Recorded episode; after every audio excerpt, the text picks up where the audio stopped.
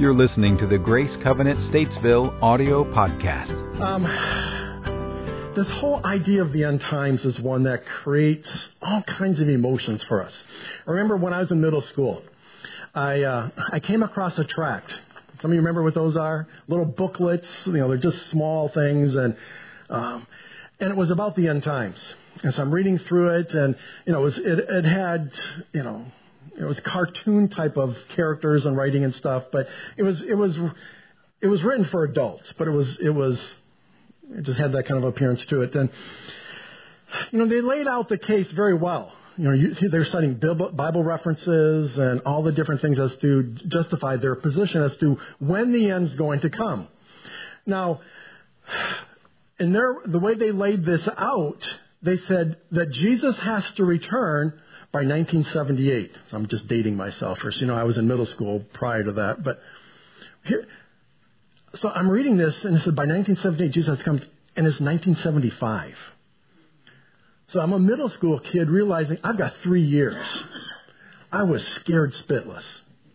It just, it freaked me out that this is all going to be happening in such a short period of time. And obviously, the writers of that tract were wrong. It didn't, it didn't happen. And here's the thing. They were not the first people to actually predict when Jesus was going to return, nor were they the last. You know, it's, it's interesting. I, uh, just out of curiosity, I went on Amazon in their books section and just did a search for the rapture.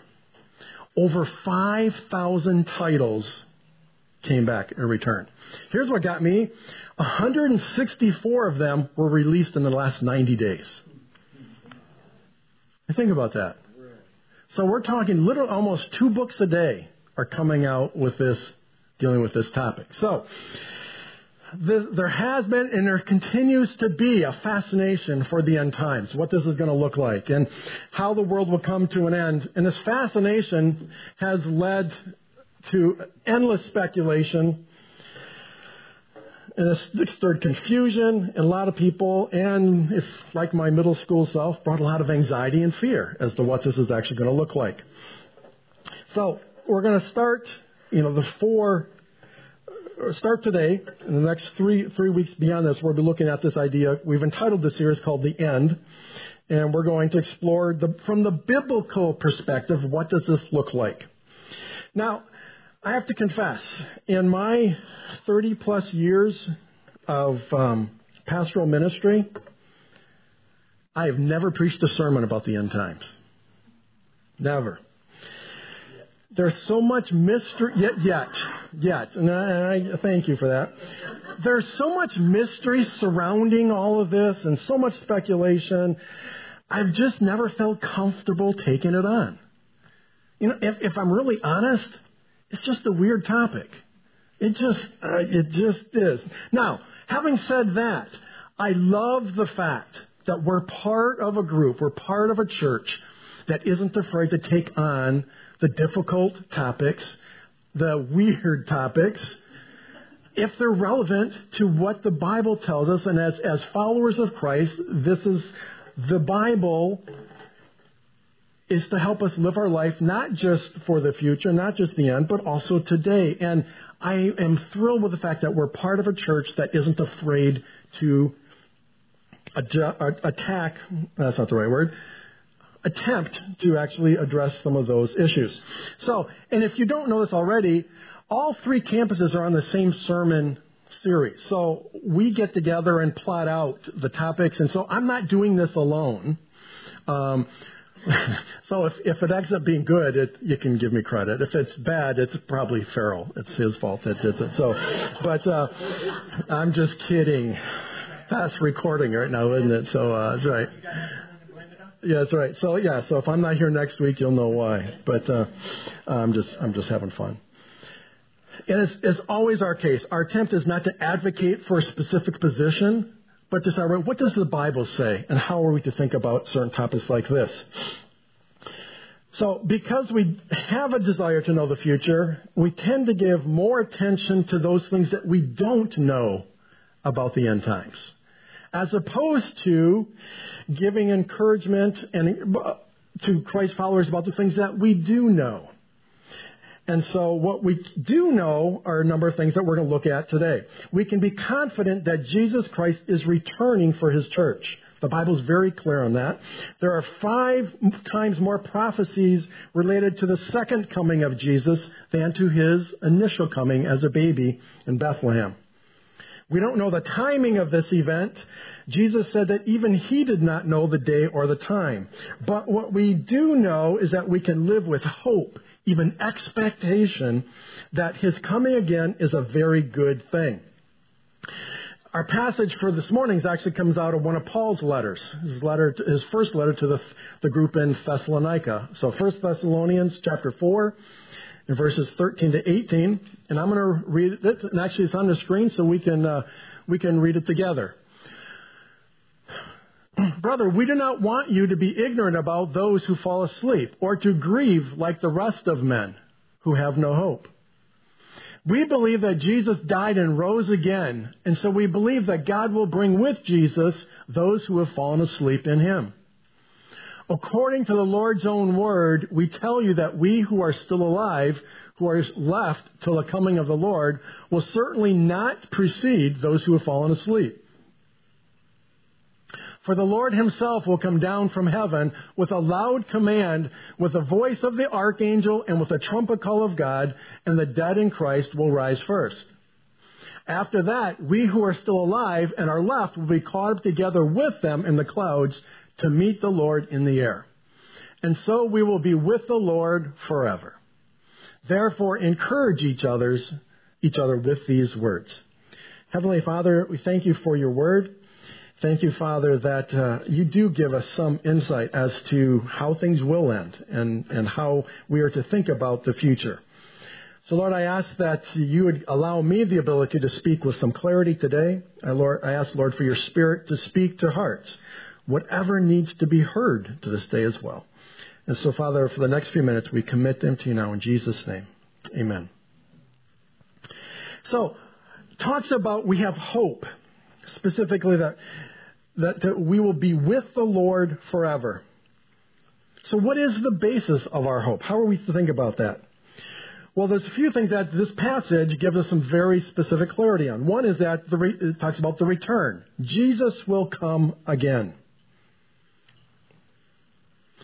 Jesus came the first time as a sacrificial lamb to be to bring redemption for all humanity. He came as a baby. In his second coming, he will come as a reigning king, the triumphant Savior. Jesus himself promised to come again. In John chapter 14, he says, And if I go and prepare a place for you, I will come back and take you to be with me, that you also may be where I am. So even in his own words, while he was still walking with his apostles, while his, with his disciples, said, I am coming back. Now, you have to remember that the time period in which this letter was written, the time period, not just the, the, the, this letter to Thessalonians, but also John's Revelation, the first century, you have to remember that the, these people were under Roman rule. It was not a good time to be alive as a Christian. A lot of persecution, a lot of trouble. The Roman emperors perceived themselves to be gods. And they created this idea of literally emperor worship, where you had to bow down and worship the emperor. Well, for Christians who believe that there's only one Lord, one Savior, Jesus Christ, we're in conflict with this. And so they refuse to bow down. And so this was perceived not as a religious issue, but as a political issue. So the Christians were actually guilty of treason. It wasn't that they, they didn't have the same religion. They were treasonous. They were enemies of the state of Rome. And so they then were put on trial, were persecuted, and many were put to death. What sustained the early Christians was the hope that Jesus would return soon and remove them from this oppression. A common Aramaic greeting at the time was Maranatha. Now, how you actually pronounce it is actually made up of two words, which means the Lord is coming or come, O Lord. But the idea that there was this expectation, anticipation within the early church followers that this was going to happen. And this is what we're looking forward to. The early church believed that the return of Jesus was imminent. Any day that he was coming back. That was their expectation. Now, here's the thing. The fact that 2,000 years have passed does not diminish our expectation that Jesus will one day return. As followers of Jesus, this expectation remains our sacred hope. So, we have, uh, our hope is in the return of Jesus. Our hope is also in the idea of the rapture. Living Christians are taken away. The word rapture, ironically, does not actually occur in the Bible. It's the word that we've come up with to, uh, to describe an event that's going to be happening. The word itself means to be carried off, to be taken away, or to be rescued. now, there's good bit, there's a good bit of biblical clarity about what will happen.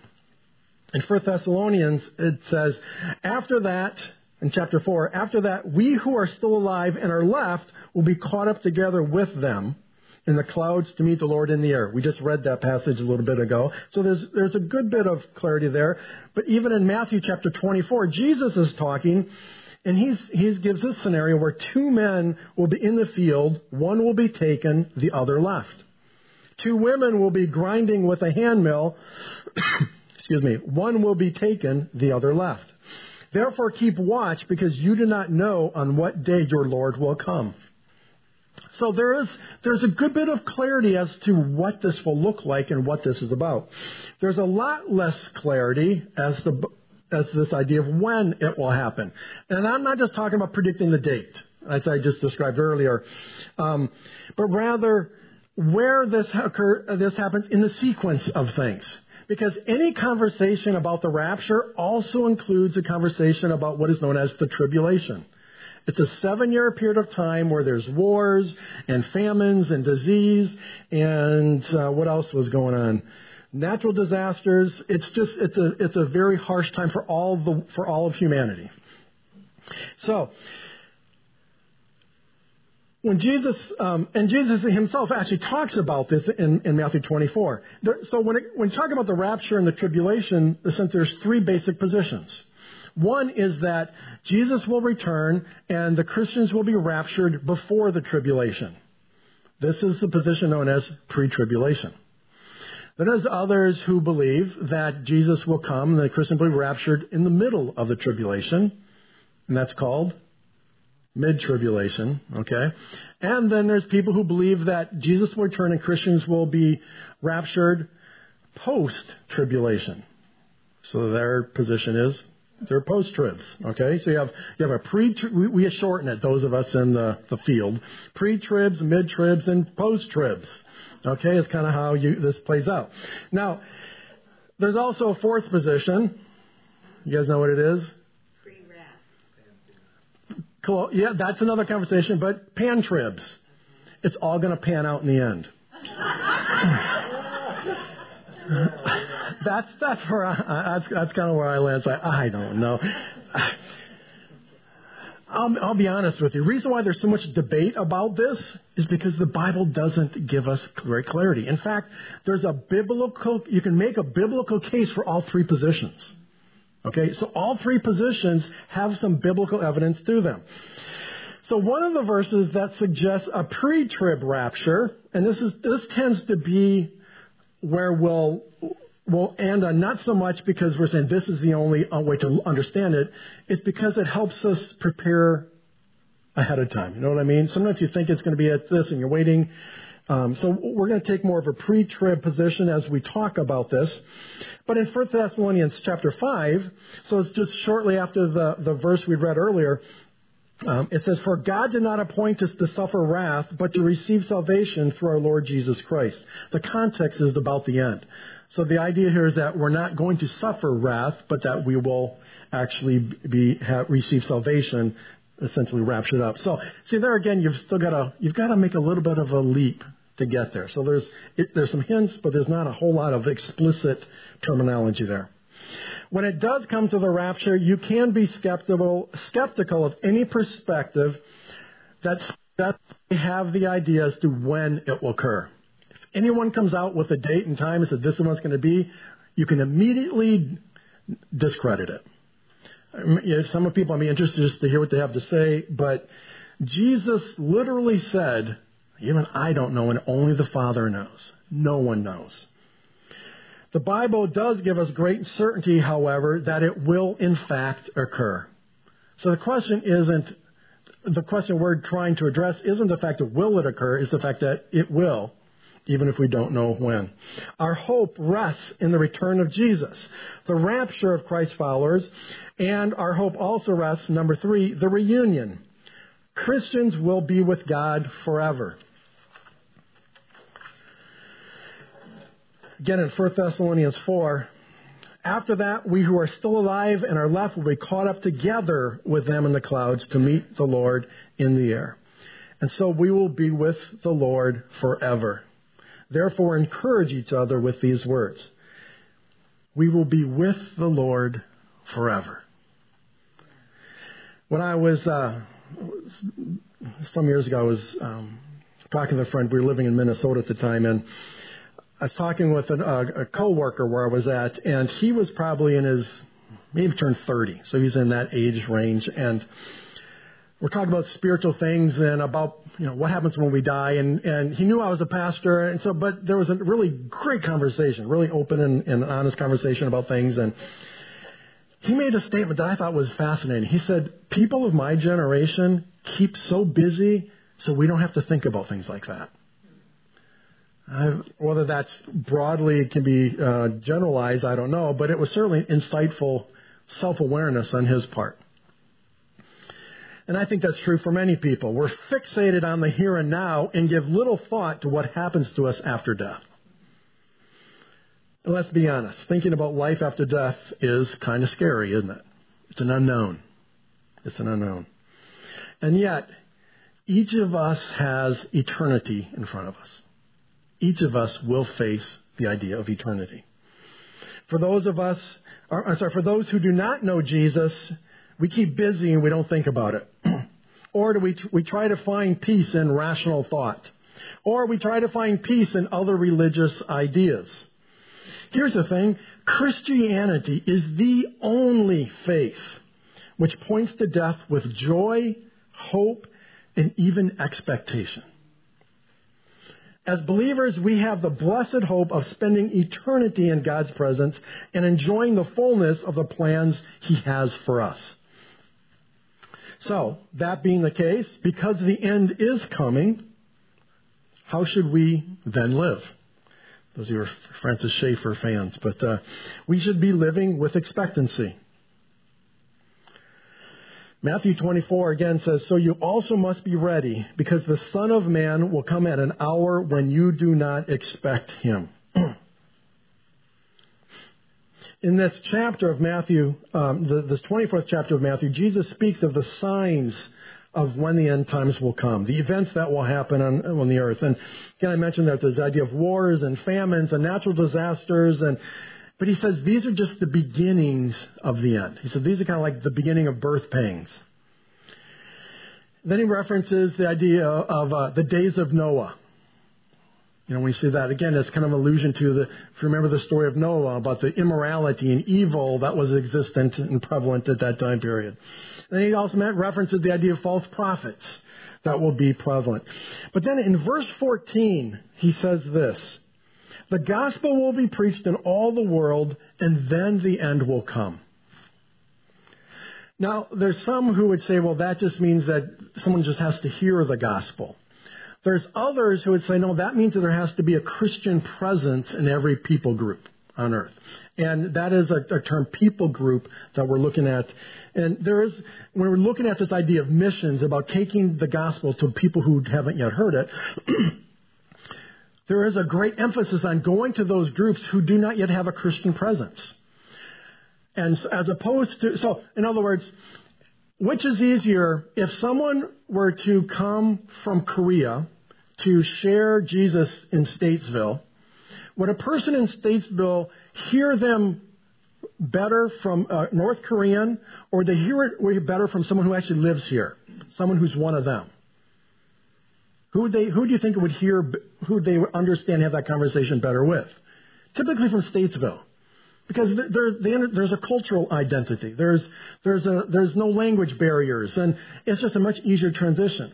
It's the same thing when we go overseas somewhere or we want to take the gospel somewhere. The idea that it's better to have, or more effective, let me put it that way, it's more effective strategically to have local people sharing the gospel with others because of that various things. So, the idea of wanting to reach those unreached peoples where there is no Christian presence and establishing a Christian presence there so that they can then share the gospel in their own language, in their own culture, with their own understanding. They don't have to raise six figure budgets of support to get over there and all these other kinds of things. So here's the thing. There's only a couple thousand, well, let me say it this way. We know who all the unreached people groups are. We know today all the research, all the demographic, we can tell you not just who they are, but where they're at. We, we know it. There's only, there's a couple thousand left. So the idea of us, there's uh, how many millions of Christians in the world today, being able to identify and pinpoint the unreached people groups and reaching them and actually going to them as missionaries, but establishing disciples there that they then can become the Christian presence in the community. The idea that we could finish the evangelization of the world is well within our reach. It's well within our reach. So, what's my point? There's nothing in chapter 24 that is holding Jesus from coming back. Everything that's in there as to what you will see, we could point to and say, yeah, yeah, yeah, yeah, that. So, Jesus could return tomorrow. There's nothing in there that would prevent that from happening. so we have this idea of expectancy. Um, Dave, I'm going to ask you if you'll come up this time. Uh, Dave shared with me just uh, in his own prayer time, just he was impressed that the Lord was sharing something with him that he believed was for all of us. And so instead of just him kind of taking and sharing, he actually, um, I've asked him if he would just be willing to share it with all of you.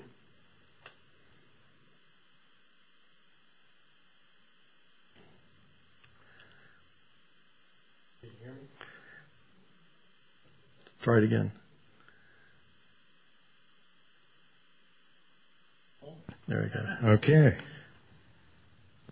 Um, how many of us believe that that we can come into the Lord's presence individually? Okay. I mean, it's not like when in the Old Testament Moses went up, he was in the presence of God, but he was the only one, and everybody else just listened to him. So, my prayer time, sometimes the Lord just speaks to me words and then expands upon that. And he gave me these words. He said, praise, passion, presence, purpose, and power. And I thought about it and I said, Lord, I, can you explain it to me? And this is what I felt he said to me. I am calling forth the people of my presence in this hour, those who are thirsting for more of me. I will join your hearts with those of like mind, and as you join together in prayer and worship and intercession, I will pour out my spirit in greater measure, and you will be filled to overflowing. You will become my inner room warriors. In that place, you will receive a revelation and wisdom for my plans and purposes. So prepare your hearts for what is about to take place, for my glory is coming in like a flood. Amen. Thank you, Dave. Live with expectancy. Live with expectancy. Live with urgency. And then lastly, we should live with hope. Oh, I'm sorry. Live with urgency. Live with expectancy. Live with urgency. John 4, um, Jesus is again talking. He says, Don't you have a saying that it's still four months until harvest? I tell you, open your eyes and look at the fields. They are ripe for harvest. Every day that goes by puts us that much closer to the return of Jesus. Because we do not know the day or the hour, we need to act as if Jesus could come back sooner rather than later. Here's the reality. As we get older and this is more delayed, we kind of take our foot off the gas pedal in as far as a sense of urgency. Uh, you know, and that's just kind of human nature. It becomes less urgent for us to think that way. And that's a mistake. Living with a sense of urgency, though, does not exclude us from living with a sense of purpose. In other words, it's right that we plan and prepare for the future. You know, sometimes you've heard some people say, we're going to sell everything. We're going to go wait on this mountaintop for Jesus to come back. That, that just, that's just so unbiblical. There's nothing in the Bible that suggests that. We see just the opposite. Jesus talks about the end times, um, but then in, in Matthew uh, chapter 24, immediately in chapter 25, he starts talking about the parable of the ten bridesmaids. There's ten of them. And five of them have brought extra oil with them for their lamp. Five of them do not. And the, the groom is delayed. And as the story unfolds, the other five ran out of oil and had to go and try and buy some more. And while they were gone, the groom comes and takes the bridal party away, and the five who weren't prepared are left out of the celebration. The five bridesmaids acted as if the groom was coming at any moment. The wise bridesmaid did. They acted as if he was coming at any moment. They prepared as if he was going to be delayed. Some have this mindset by taking the time to prepare, we are exercising less faith. I believe the opposite to be true. I think because we have faith, we can do all, we should do all we can to make the best preparations possible. So, live with expectancy, live with urgency, and lastly, we should live with hope. 1 Corinthians, Paul again is talking. He says, What no eye has seen, what no ear has heard, and what no human mind has conceived, the things God has prepared for those who love him. for Christ followers, death is not the end. Nor is death merely the marker for a new chapter of existence. We're not going to be reincarnated. The Bible doesn't talk about that at all. For the Christ follower, the death of our physical body marks or means that we are we get to be with Jesus forever. No more pain, no more suffering, no more sorrow. The death of our physical body initiates our ultimate hope. Eternity with Jesus. Let's pray. Father, um, as we think about what is to come, I'm sure a lot of our minds run in a lot of different directions. Lord, it's it's important that we do keep in mind the fact that uh, we, your word does guarantee us a few things that we are going to be with you forever. Lord, that is something that we can have hope and expectation, even joy, as we wait for that blessed day. So, Lord, I ask, Lord, if there's anyone here this morning that has any fear and anxiety, that they, that would be replaced by your gentle touch, Lord, even now, that they would sense a peace and a calm. Lord, in its place would be a sense of joy and even expectation, even almost as if they're waiting for a long-awaited vacation, um, because they realize the what is on the other side. We do not have to fear that transition. Father, if there's any here this morning who don't know you or are uncertain about that, I ask, Father, that they would have the wherewithal to com- submit their life to you, even right now, even this day. That they would submit their life to you and put their hope and faith and trust in you. Father, our desire is not just that we spend eternity with you, but that we re- live out our remaining days in ways that would value and in ways, Lord God, that would um, honor you in all that we say and all that we do. So, Father, I ask for, for guidance, for wisdom, discernment, for courage and strength, Lord God, we pray. And it's in Jesus' name I ask all these things.